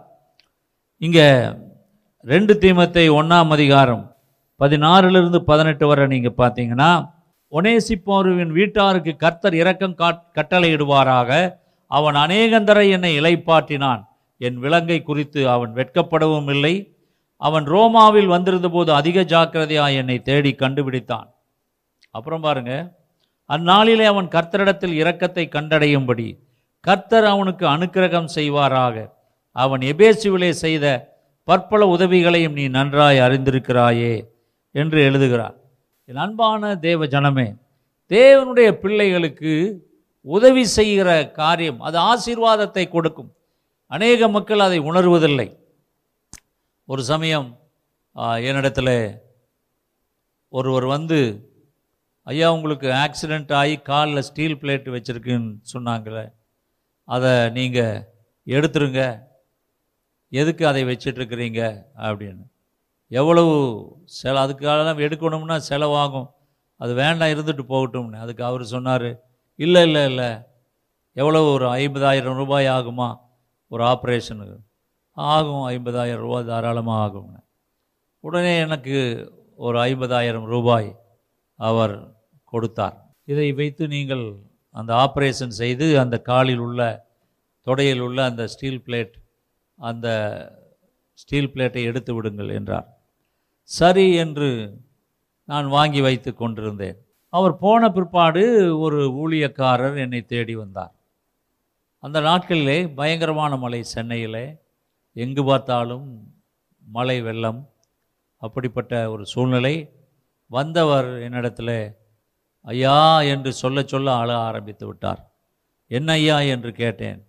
அப்பொழுது அவர் சொன்னார் என்னுடைய ஓலை குடிசை அதில் தான் நான் ஆராதனை செய்கிறேன். இந்த மலையில் எல்லாம் போயிருச்சுங்க ஐயா. அடித்த புயல் காற்றுல எல்லாம் போயிருச்சு ஒன்றும் இல்லை ஐயா. வர்ற ஞாயிற்றுக்கிழமை நான் ஆராதிக்கணுமே. எப்படி நான் ஆராதிப்பேன்? எனக்கு அங்கே ஒரு சாமானமும் இல்லை எல்லாம் போய்விட்டது. நான் அந்த இடத்துல மறுபடியும் ஒரு குடிசை ஒரு ஓலை ஆலய கட்டிடம் ஒரு சின்ன ஒரு ஒரு ஆலய கட்டிடம் கட்ட வேண்டுமே அப்படின்னு கேட்டார். அப்போ நான் சொன்னேன் எவ்வளவு ஆகும்? ஒரு ஐம்பதாயிரம் ரூபாயாவது தேவைப்படும். எவ்வளவு? ஐம்பதாயிரம் ரூபாய். எனக்கு அப்பொழுதுதான் அவர் இதற்கு முன் வந்தவர் எனக்கு கையிலே என்னுடைய ஆப்ரேஷன் செலவுக்காக கொடுத்த பணம் இருந்தது. ஒரு நிமிடம் கண்களை மூடி நான் ஜெபித்தேன். ஆண்டவரே இந்த மனிதன் தேவையோடு வந்திருக்கிறார். இந்த ஸ்டீல் பிளேட் எப்பொழுது வேண்டுமானாலும் எடுத்துக்கொள்ளலாம். உடனடியாக எடுக்க வேண்டிய அவசியம் இல்லை ஆகவே கர்த்தாவே நான் இந்த மனிதனுக்கு இந்த சகோதரனுக்கு ஊழியக்காரனுக்கு நான் இதை கொடுக்கிறேன் என்று செபித்து விட்டு அந்த பணத்தை எடுத்து ஐயா இந்த பணத்தை எடுத்துக்கொண்டு போங்கள். ஐம்பதாயிரம் ரூபாய். அதை வைத்து நீங்கள் அங்கே மறுபடியும் ஒரு ஓலை கீற்றை போட்டு அங்கே உங்களுடைய ஆலயத்தை ஆராதனையை ஆரம்பியுங்கள் என்று சொல்லி நான் அவரை செபித்து அனுப்பினேன். அவர் கண்ணீரோடு என்னை கட்டிப்பிடித்து கொண்டு அழுதபடியே நன்றி சொல்லிவிட்டு சென்றார். என் அன்பான தேவ ஜனமே ஊழியக்காரனுக்கு உதவி செய்கிற ஒரு தன்மை அதில் ஒரு ஆசீர்வாதம் உண்டு. எபிரேயர் ஆறாம் அதிகாரம் பத்தாம் வசனத்தில் நாம் பார்க்கிறோம். கடைசியாக எபிரேயர் எபிரேயர் ஆறாம் அதிகாரம் பத்தாம் வசனத்தில் இங்கே அப்போஸ் நாகி பவுல் சொல்லுகிறார் நீங்கள் பரிசுத்தவான்களுக்கு காண்பித்த அந்த உதவிகளை ஆண்டவராய கர்த்தர் நினைத்திருக்கிறார். ஏனென்றால் உங்கள் கிரியையும் நீங்கள் பரிசுத்தவான்களுக்கு ஊழியம் செய்ததினாலும் செய்து வருகிறதினாலும் தமது நாமத்திற்காக காண்பித்த அன்புள்ள பிரயாசத்தையும் மறந்து விடுகிறதற்கு தேவன் அநீதியுள்ளவர் அல்லவே நீங்கள் பரிசுத்தவான்களுக்கு ஊழியம் செய்யும் போது நீங்கள் கொடுக்கிற காணிக்கைகள் தசமபாகங்களை கர்த்தர் மறப்பதில்லை. அவருடைய நாம மகிமைக்காக அவருடைய ஊழியத்துக்காக நீங்கள் கொடுக்கிற ஒவ்வொன்று காணிக்கையையும் அவர் நினைக்கிறார். நீங்கள் ஊழியக்காரனுக்கு செய்கிற உதவிகளை நினைக்கிறார். என் அன்பான தேவஜனமே அதை மறந்து விடுவதற்கு தேவன் அநீதியுள்ளவர் அல்லவே. ஆண்டவர் அதை மறக்கவே மாட்டார். அதை நினைவின் புஸ்தகத்திலே எழுதுகிறார். ஊழியத்திற்காக நீங்கள் கொடுக்கிறதை அவர் உங்களுக்கு பன்மடங்கு திரும்ப தருவார். நீங்கள் ஆயிரம் மடங்கு அதை பெற்றுக்கொள்வீர்கள். என் அன்பான தேவ ஜனமே இங்கே நம்ம பார்க்குறோம். இங்கே எலிசா அந்த கேள்வியை கேட்கிறேன் நான் உனக்கு என்ன செய்ய வேண்டும்? நீ இப்படிப்பட்ட உதவிகளை ஒரு எங்களுக்காக ஒரு வீட்டை கட்டினாய் அதில் மேஜையை போட்டாய் நாற்காலியை வைத்தாய் அதிலே ஒரு குத்து விளக்கையும் வைத்தாய் ஒரு கட்டிலை வைத்தாய் இதெல்லாம் நீ செஞ்சிருக்கிறியே நான் உனக்கு என்ன செய்ய வேண்டும்? அதாவது ஆண்டவர் நம்மை பார்த்துபடி கேட்கிறார். நாம் ஆ கர்த்தருடைய ஊழியத்திற்கு நாம் எவைகளை செய்திருக்கிறோம்? என்ன தியாகம் செய்திருக்கிறோம்? எவைகளை கொடுத்திருக்கிறோம்? நாம் எவைகளை ஆண்டவருடைய ஊழியத்திற்காக செய்தோமோ? அப்பொழுது ஆண்டவருடைய ஒரு கொஸ்டின் ஒரு கேள்வி நமக்கு வரும். நீ என்னுடைய ஊழியத்திற்காக நீ எனக்கு தசம வாங்கலை கொடுத்தாய் எனக்காக ஆலயத்தை கட்டி கொடுத்தாய் என்னுடைய ஊழியக்காரனை போஷித்தாய் நீ இப்படிப்பட்ட காரியங்களை எல்லாம் செய்தபடியால் உனக்கு நான் என்ன செய்ய வேண்டும்? இதுதான் ஆண்டவர் கேட்கிறார். எப்போ கேட்குறாரு?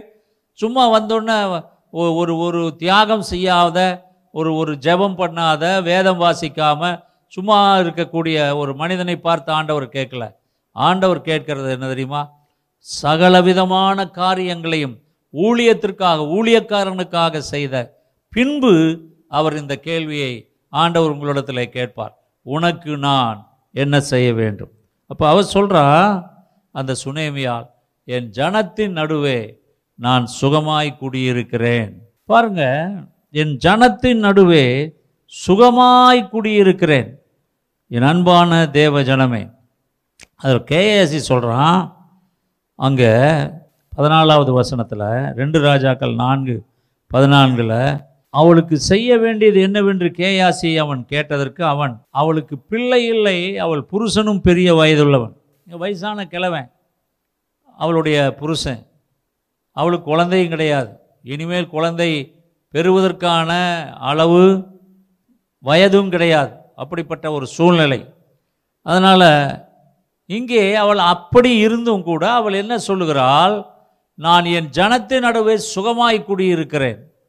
நான் அந்த காலத்தில் என்னுடைய பள்ளி படிப்பை முடித்துவிட்டு சப்ரிஜிஸ்ட்ரார் ஆஃபீஸில் கொஞ்ச நாள் நான் வேலை செய்து கொண்டிருந்தேன். அப்பொழுது ஒரு வயதான அம்மாவும் ஐயாவும் வந்தாங்க. அதை வந்தவங்க என்னை பார்த்து சொன்னாங்க ஐயா நான் இந்த ஆளோட வாழ விரும்பல நான் எனக்கு நான் விவாகரத்து செய்யணும் அப்படின்னு சொன்னாங்க. இப்போ நான் சொன்னேன் அது நீ கோர்ட்டுக்கு தெல்லமாக போகணும். இங்கே ரெஜிஸ்ட்ரார் ஆஃபீஸு இங்கே வந்து எதுக்காக நீ வந்தேன்னு கேட்டேன். இல்லை இங்கே தான் வந்து சொல்லணும்னு யாரோ சொன்னாங்கன்னு. ஏம்மா ஏம்மா வயசே ஆயிடுச்சேம்மா. உனக்கே அறுபது அறுபத்தஞ்சி வயசு. அவருக்கு ஒரு எழுபது வயசு இருக்கும் போல் இருக்கு. இதில் போய் விவாகரத்துன்ட்டு வரையேம்மா என்னம்மா இதுன்னு ஆமாம் இந்த ஆள்னால ஒரு பிரயோஜனம் இல்லைங்க. நான் விவாகரத்து பண்ண போகிறேன் சரி பண்ணிட்டு என்ன பண்ண போகிறேன்னு கேட்டேன்.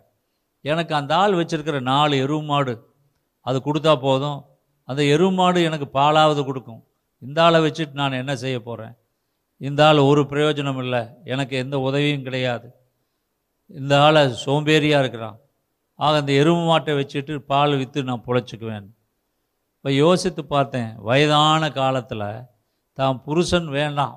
சில நேரத்தில் அப்படி தான் இருக்கிறாங்க சில பேர். ஒரு பையன் ஓடி வந்து அவங்க அப்பாவிட்ட அப்பா அந்த பிசாசு பிசாசுங்கிறாங்களே அது எப்படி இருக்கும்னு கேட்டான். அப்போ அந்த அப்பா சொன்னாராம் கிச்சனுக்கு போ அங்கே நைட்டி போட்டுட்டு அங்கே ஒன்று வேலை செஞ்சிட்ருக்கும் பாரு அதுதான்டா பிசாசுன்னு. இப்போ நேராக கிச்சனுக்கு போனான். அவங்க அம்மாவை பார்த்து அம்மா அப்பாகிட்ட கேட்டேன் பிசாசு எப்படி இருக்கும்னு. அது நைட்டி போட்டுட்டு உள்ளே கிச்சனில் வேலை செஞ்சிட்ருக்கோம் அதான்டா பிசாசுன்னார். ஓ உங்கள் அப்பா அப்படி சொன்னாரா? சரி நீ வந்து பேய் பார்த்துருக்குறியா பேய் அப்படின்னு. இல்லைம்மான்னு அந்த பேய் நீ பார்க்கணுமா? ஆமாம்மா அது எப்படி இருக்கும்? உங்கள் ஹாலில் லுங்கி கட்டிட்டு பனியனை போட்டுட்டு பேப்பர் படிச்சுட்டு ஒன்று உட்காந்துருக்கும் பாரு அதுதான் பேய் நான் பாருங்கள் கணவன் மனைவிக்கு மத்தியில் எப்படிப்பட்டதான ஒரு உறவு இருக்குன்னு பாருங்களேன். இங்கே இவ சொல்கிறா வயதான புருஷன்தான். ஆனால் இவன் என்ன சொல்றா? என் ஜனத்தின் நடுவே சுகமாய் குடியிருக்கிறேன். அது ஒரு பெரிய ஒரு எப்படி ஒரு தன்னுடைய புருஷனை பற்றி குறை சொல்லலை. இந்த புருஷனை கட்டி எனக்கு குழந்தை இல்லை. இவன் வயசானவன் கிழவன். இப்படியெல்லாம் எதுவுமே அவள் குறை சொல்லாதவள். தன் புருஷனை குறித்து ஒரு குறையும் சொல்லவில்லை. குறை சொல்லுவதென்றால் நிறைய இருக்கிறது. ஆனால் அவள் சொல்லவில்லை. நான் என் ஜனத்தின் நடுவே சுகமாய் குடியிருக்கிறேன். சரி. நீதிமொழிகள் பதினஞ்சாம் அதிகாரம் பதினஞ்சிலிருந்து பதினேழு வரை பார்த்தீங்கன்னா சிறுமைப்பட்டவனுடைய நாட்கள் எல்லாம் தீங்குள்ளவைகள். மன ரம்மியமோ நித்திய விருந்து.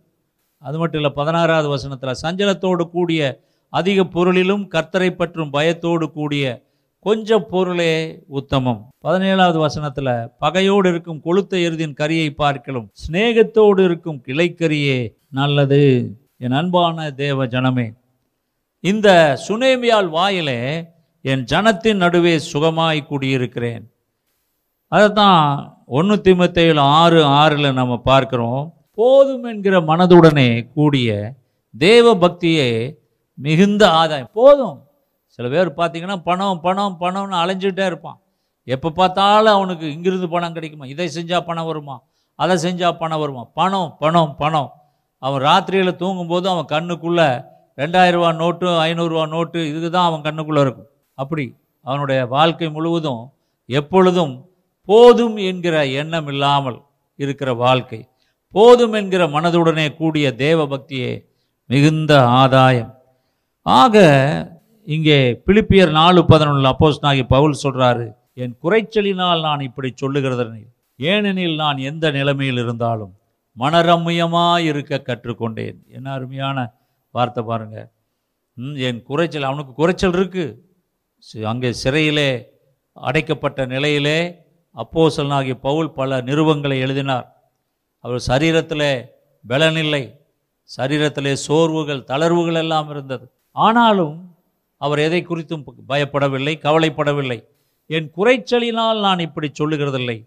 ஏனெனில் நான் எந்த நிலைமையில் இருந்தாலும் மனரம்மியமாய் இருக்க கற்றுக்கொண்டேன். கர்த்தருடைய பரிசுத்த நாமத்திற்கு மகிமை உண்டாவதா ஆலே லூயா இங்கே நாம் பார்க்கிறோம் எந்த நிலைமையில் இருந்தாலும் ஒருவேளை இது கொள்ளை நோயாக இருக்கலாம் கொரோனாவாக இருக்கலாம் வேறு டைபாய்டு காய்ச்சலாக இருக்கலாம் வேறு எப்படிப்பட்ட பிரச்சனை இருக்கலாம் வருமானம் இல்லை வீட்டிலே சோற்றுக்கு வழி இல்லை பலவிதமான பிரச்சனைகள் போராட்டங்கள். ஆனால் இங்கே பவுல் சொல்றால் என் குறைச்சலில் நான் இப்படி சொல்லவில்லை. எந்த நிலைமையில் இருந்தாலும் மனரம்மியமாய் இருக்க கற்றுக்கொண்டேன். இந்த பணம் இருக்கும் இன்னைக்கு இருக்கும் நாளைக்கு எல்லாம் போகும். இப்படிப்பட்ட சூழ்நிலையிலே நாம் இருக்கிற இந்த கொள்ளை நோயில் தாக்கத்திலே இருக்கக்கூடிய நீங்களும் நானும் கையிலே சரியான வருமானம் இல்லை. கடன் இருக்கிற நகையை அங்கே அடமானம் வைத்து பணத்தை வாங்கி செய்கிற காரியங்கள் பலவிதமான துன்பங்கள் வேதனைகள் வீட்டை விட்டு வெளியே போக முடியவில்லை. வியாதி எங்கு போனாலும் எதை தொட்டாலும் இந்த கொள்ளை நோய் தொற்றிவிடுமோ என்கிற பயம். அநேகர் இந்த பயத்தோடு வாழ்கிறார்கள். ஆனால் அப்போஸ் பவுல் சொல்கிறார் எந்த நிலைமையில் இருந்தாலும் மனரம்மியமாய் இருக்க கற்றுக்கொண்டேன். கர்த்தருடைய பரிசுத்த நாமத்திற்கு மகிமை உண்டாவதாக. இந்த சுனேமியால் அதைத்தான் சொல்லுகிறார் என் ஜனத்தின் நடுவே சுகமாய் குடியிருக்கிறேன் என் அன்பான தேவ ஜனமே. இப்பொழுது இங்கே அதை கேட்டவுடனே அப்போது அவ அங்கே தீர்க்கதரிசி எலிசா சொல்லுகிறான் பதினாறாவது வசனத்தில் அப்பொழுது அவன் ஒரு பிராண உற்பத்தி கால திட்டத்தில் ஒரு குமாரனை அணைத்து கொண்டிருப்பாய் என்றான். அதற்கு அவள் ஏது? தேவனுடைய மனுஷனாகிய ஆண்டவனே உமது அடியாளுக்கு அபத்தம் சொல்ல வேண்டாம் என்றாள். அடுத்தது பதினேழாவது வசனத்தில் அந்த ஸ்திரீ கர்ப்பந்தரித்து எலிசா தன்னோடே சொன்னபடி ஒரு உற்பத்தி கால திட்டத்தில் ஒரு குமாரனை பெற்றாள். கர்த்தருடைய பரிசுத்த நாமத்திற்கு மகிமை உண்டாவதாக. என் அன்பான தேவ ஜனமே இப்பொழுதுமாய் கூட ஆண்டவராகி கர்த்தருடைய வார்த்தை நம்மை தேடி வருது. எலிசா அவளை பார்த்து சொன்னான் நான் உனக்கு என்ன செய்ய வேண்டும்? அவள் எனக்கு இதை செய் எனக்கு குழந்தை இல்லை எனக்கு பணம் இல்லை எனக்கு வசதி எதையும் அவள் சொல்லவில்லை. குழந்தை இல்லை என் புருஷன் வயதானவன் அவனால் ஒரு பிரயோஜனம் இல்லை ஒரு குறையும் சொல்லவில்லை. அவள் அமைதியாக நான் என் ஜனத்தின் நடுவே சுகமாயிருக்கிறேன். அதுதான் பாசிட்டிவ் ஃபெய்த் உங்களுடைய வாழ்க்கையிலே உங்களுக்கு அப்படிப்பட்டதான ஒரு விசுவாச வார்த்தை வேண்டும். அந்த விசுவாச வார்த்தைகள் என் ஜனத்தின் நடுவே சுகமாய் கூடியிருக்கிறேன். ஐ ஆம் வெல் பிளஸ்ட் அண்ட் ப்ராஸ்பர்ட் நான் நன்றாய் இருக்கிறேன். அதுதான் வார்த்தை. குறைகள் இருக்கலாம் கடன் தொல்லைகள் கஷ்டங்கள் வியாதிகள் போராட்டங்கள் பிரச்சனைகள் குடும்பத்திலே சண்டைகள் யுத்தங்கள் எது இருந்தாலும் சரி. ஆண்டவருடைய வார்த்தை. அங்கே நான் உனக்கு என்ன செய்ய வேண்டும்? ஆண்டவரே என் ஜனத்தின் நடுவே நான் சுகமாய் கூடியிருக்கிறேன். பிரச்சனை இருந்தது அவளுக்கு குழந்தை இல்லை. அவளது புருஷன் வயதானவன். இனிமேல் குழந்தை பெறக்கூடிய ஒரு சக்தி இல்லாத ஒரு த வசதி இல்லாத நிலையிலே அவன் வயதான கிழவன். அவனால் ஒன்றும் செய்ய முடியாது. இவளுக்கும் வயதாகிவிட்டது. இனிமேல் குழந்தை பிறக்காது என்கிற நிலைமை. ஆனால் அவள் எந்த குறையும் சொல்லாமல் நான் மனரம்மியமாய் சுகமாய் என் ஜனத்தின் நடுவே சுகமாய் குடியிருக்கிறேன் என்றார். அப்பொழுது எலிசா சொன்னான் அடுத்த வருஷம் பிராண உற்பத்தி கால திட்டத்திலே ஒரு குமாரனை நீ அணைத்து கொண்டிருப்பாய் என்று சொன்னான். அதே போல் அவள் கர்ப்பந்தரித்து அவள் ஒரு குமாரனை பெற்றாள். என் அன்பான தேவ ஜனமே இன்றைக்கும் ஆண்டவராய் கர்த்தர் உங்களை பார்த்து கேட்கிறார். நான் உனக்கு என்ன செய்ய வேண்டும்? நான் என்ன செய்ய வேண்டும்? சொல். உன்னுடைய வாழ்க்கையிலே உனக்கு என்ன செய்ய வேண்டும் என்பதை நீ சொல்.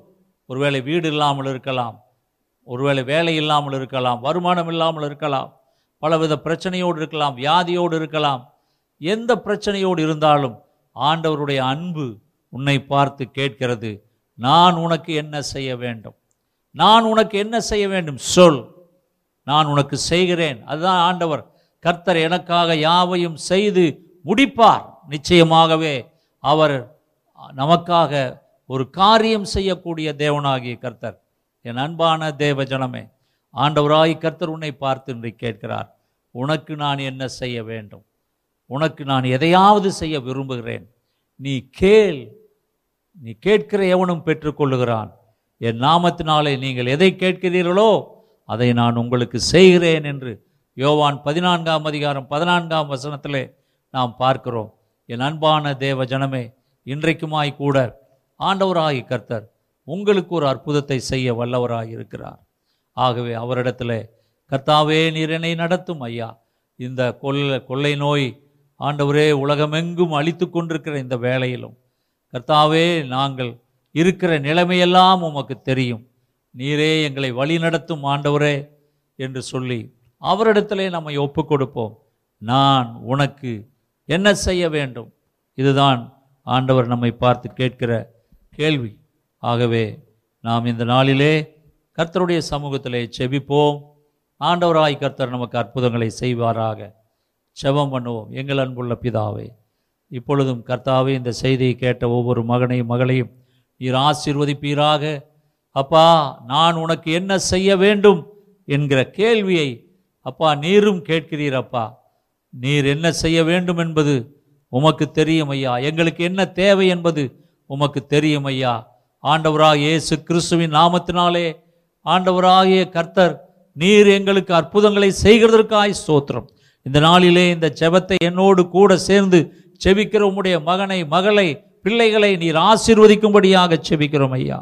ஆம் ஆண்டவரே நான் உனக்கு என்ன செய்ய வேண்டும் என்ற கேள்வி இப்பொழுது எங்களுக்கு முன்பாக இருக்கிறது. கர்த்தாவே இந்த கொள்ளை நோய் நீர் ஒழித்து போடும்படியாக செபிக்கிறோம். உலகம் முழுவதும் இருக்கக்கூடிய கொள்ளை நோய் இந்தியாவில் இருக்கிற கொள்ளை நோய் ஆண்டவர் எல்லா மாகாணங்களிலும் தமிழ்நாட்டிலும் சென்னையிலும் மற்ற மாவட்டங்களிலும் இருக்கிற கொள்ளை நோய் ஒளிந்து போகும்படியாக நாங்கள் செவிக்கிறோம் ஆண்டவரே. மூடப்பட்ட தேவாலயங்கள் சபை சபைகள் எல்லாம் திறக்கப்படும்படியாக செவிக்கிறோம் கர்த்தாவே. ஜீவனுள்ள தேவனாய் கர்த்தாவே வேலை மூன்று மாதமாக நாலு மாதமாக வேலை இல்லாமல் வீட்டிலேயே அடைந்து கிடக்கிற உம்முடைய பிள்ளைகளுக்காக செபிக்கிறோம். வருமானம் இல்லாமல் இருக்கிற உம்முடைய பிள்ளைகளுக்காக செபிக்கிறோம். ஆண்டவரே இருக்கிறதையெல்லாம் அடமானம் வைத்து விற்று அதன் மூலமாக இந்த மூன்று நான்கு மாதங்களை கடத்தும்படியாக ஆண்டவராய் கர்த்தாவே கடனிலும் கஷ்டத்திலும் வேதனையிலும் இருக்கிற உம்முடைய பிள்ளைகள் மேல் இரக்கமாயிருப்பீராக. நான் உனக்கு என்ன செய்ய வேண்டும் என்று ஆண்டவராடைய அந்த வார்த்தை அந்த கேள்வி கர்த்தாவே நீர் என்ன செய்ய வேண்டும் என்பது உமக்கு தெரியும் அப்பா. நாங்கள் சொல்ல வேண்டியதில்லை அப்பா. நீர் எல்லாவற்றையும் ஆராய்ந்தறிகிற தேவனாய் கர்த்தர். இப்பொழுதும் நீர் எங்களுக்கு என்ன தேவையோ அந்த தேவையை நீர் செய்கிறதற்காக நன்றி செலுத்துகிறோம். நீர் அந்த காரியத்தை செய்கிறதற்காக நன்றி செலுத்துகிறோம். உம்மை தவிர இந்த உலகத்தில் யாரும் எங்களுக்கு உதவி செய்ய முடியாது. நீர் சொல்லாகும் நீர் கட்டளையிட நிற்குமே. இப்பொழுதும் ஆண்டவராகிய கர்த்தாவே நீரே எங்களுக்கு மனமிறங்கி எங்கள் தேவைகளை எல்லாம் சந்திப்பீராக. எங்கள் கஷ்டங்கள் கடன் தொல்லைகள் வியாதிகள் உபத்திரவங்கள் பாடுகள் எல்லாவற்றிலிருந்தும் நீர் விடுதலையாக்கும்படியாக நாங்கள் செபிக்கிறோம். இந்த செய்தியை கேட்ட ஒவ்வொரு மகனும் மகளும் கர்த்தாவே உம்முடைய ஆசீர்வாதத்தை பெற்றுக்கொள்ளும்படியாக நாங்கள் செபிக்கிறோம். எங்களுக்கு விரோதமாய் உருவாக்கப்படுகிற எந்த காரியமும் வாய்க்காதே போகும்படியாக செபிக்கிறோம். எங்களை தொடுகிற உமது கண்மணியை தொடுகிறானே. ஜீவனுள்ள தேவனாய் கர்த்தாவே ஒவ்வொரு வீட்டிலும் கர்த்தாவே ஒரு அற்புதத்தை செய்வீராக. ஒவ்வொரு குடும்பத்திலும் அற்புதத்தை செய்வீராக. தேவனாய் கர்த்தர் உம்முடைய பிள்ளைகளை ஆண்டவரை நீர் ஆசீர்வதிக்கும்படியாக செபிக்கிறோம் அவர்கள் கையிட்டு செய்கிற எல்லாவற்றையும் நீர் ஆசீர்வதிப்பீராக. அவருடைய தேவைகளை எல்லாம் நீர் சந்திப்பீராக. நீர் அப்படியே செய்கிறதற்காக நன்றி செலுத்துகிறோம் ஆண்டவரை. உமக்கே மகிமையை ஏறெடுக்கிறோம். கிறிஸ்து இயேசுவின் நாமத்தில் வேண்டிக் கொள்கிறோம். நல்ல பிதாவே. ஆமேன். ஆமே என் ஆத்துமாவே கர்த்தரை ஸ்தோத்திரி. என் முழு உலமே அவருடைய பரிசுத்த நாமத்தை சோத்ரி என் ஆத்துமாவே கர்த்தரை ஸ்தோத்திரி. கர்த்தர் செய்த சகல உபகாரங்களை மறவாதே. ஆமே நம்முடைய கர்த்தரா இயேசு கிருஷ்ணனுடைய கிருபையும் பிதாவாகிய தேவனுடைய அன்பும் பரிசுத்த ஆவியானருடைய அந்யோன்ய ஐக்கியமும் ஆசீர்வாதம் நம் அனைவரோடும் இன்றும் என்றும் சதா காலமும் இருப்பதாக. ஆமேன். ஆமே அன்பான தேவ ஜனமே இந்த நாளின் செய்தி நான் உனக்கு என்ன செய்ய வேண்டும்? இன்றைக்கு என்ன ஆண்டவர் உங்களுக்கு செய்ய வேண்டும் என்பதை அறிந்திருக்கிறீர்கள்? ஆகவே ஜெபியுங்கள் நன்றாய் ஜெபியுங்கள். கர்த்தர் உங்களுக்கு அற்புதங்களை செய்வீராக. உங்கள் வீட்டிலேயும் உங்கள் படுக்கையிலே அவரை நினைத்து கொண்டிருங்கள். உங்கள் நாற்காலியிலே அவரோடு உட்கார்ந்து தியானம் பண்ணுங்கள். அவருடைய வெளிச்சம் குத்து விளக்கு உங்களுக்கு வெளிப்பாடுகளை தருவதாக. தேவனாய் கர்த்தர் உங்களை ஆசீர்வதிப்பாராக. அந்த மேஜை அது திருவிருந்தை குறிக்கிறது. தேவனோடுள்ள ஐக்கியத்தை குறிக்கிறது. ஆக தேவனாகி கர்த்தர் உங்களை தொடர்ந்து பாதுகாத்து கொள்வாராக. தொடர்ந்து ஆசீர்வதிப்பாராக. இந்த செய்தி உங்களுக்கு ஆசீர்வாதமாக இருந்தால் நீங்கள் எங்களோடு தொடர்பு கொள்ளலாம். இந்த செய்திகள் யூடியூபில் வருகிறது. நம்பிக்கை டிவியிலே வியாழக்கிழமை இரவு ஏழரை மணிக்கு நம்பிக்கை டிவியிலும் இந்த செய்திகள் ஒளிபரப்பாகிறது. ஒவ்வொரு வாரமும் ஞாயிற்றுக்கிழமை யூடியூபிலே வருகிறது. ஒவ்வொரு மாதம் ஒன்றாம் தேதி அங்கே வாக்குத்தத்த ஆராதனை அங்கே செய்தியை சோல்வினர் அவர்கள் கொடுப்பார்கள். மற்ற ஞாயிற்றுக்கிழமைகளிலே நான் தேவ செய்தியை பகிர்ந்து கொள்கிறேன். ஆக நீங்கள் கர்த்தருடைய வசனத்தை செய்தியை கேளுங்கள். கர்த்தர் உங்களை ஆசிர்வதிப்பாராக. உங்களையும் உங்கள் குடும்பத்தையும் அவர் ஆசிர்வதிப்பாராக. பலப்படுத்துவாராக. தம்முடைய கிருபையாலே தாங்குவாராக. கர்த்தருடைய கரம் உங்கள் மேல் இருப்பதாக. தொடர்ந்து உங்களுக்காக நான் செபிக்கிறேன். நீங்களும் சிஸ்வா மிஷினரி ஊழியத்துக்காக செபியுங்கள். பல இடங்களிலும் உள்ள சிஸ்வா மிஷினரிகள் அங்கே நேபாள எல்லையிலும் அந்தமான் தீவுகளிலும் மற்றும் வடநாட்டிலும் தென்னாட்டிலும் இருக்கிற எங்கள் சிஸ்வா மிஷினரிகளை ஜபத்திலே நினையுங்கள். கர்த்தர் உங்களை ஆசிர்வதிப்பாராக. ஆமேன். ஆமேன்.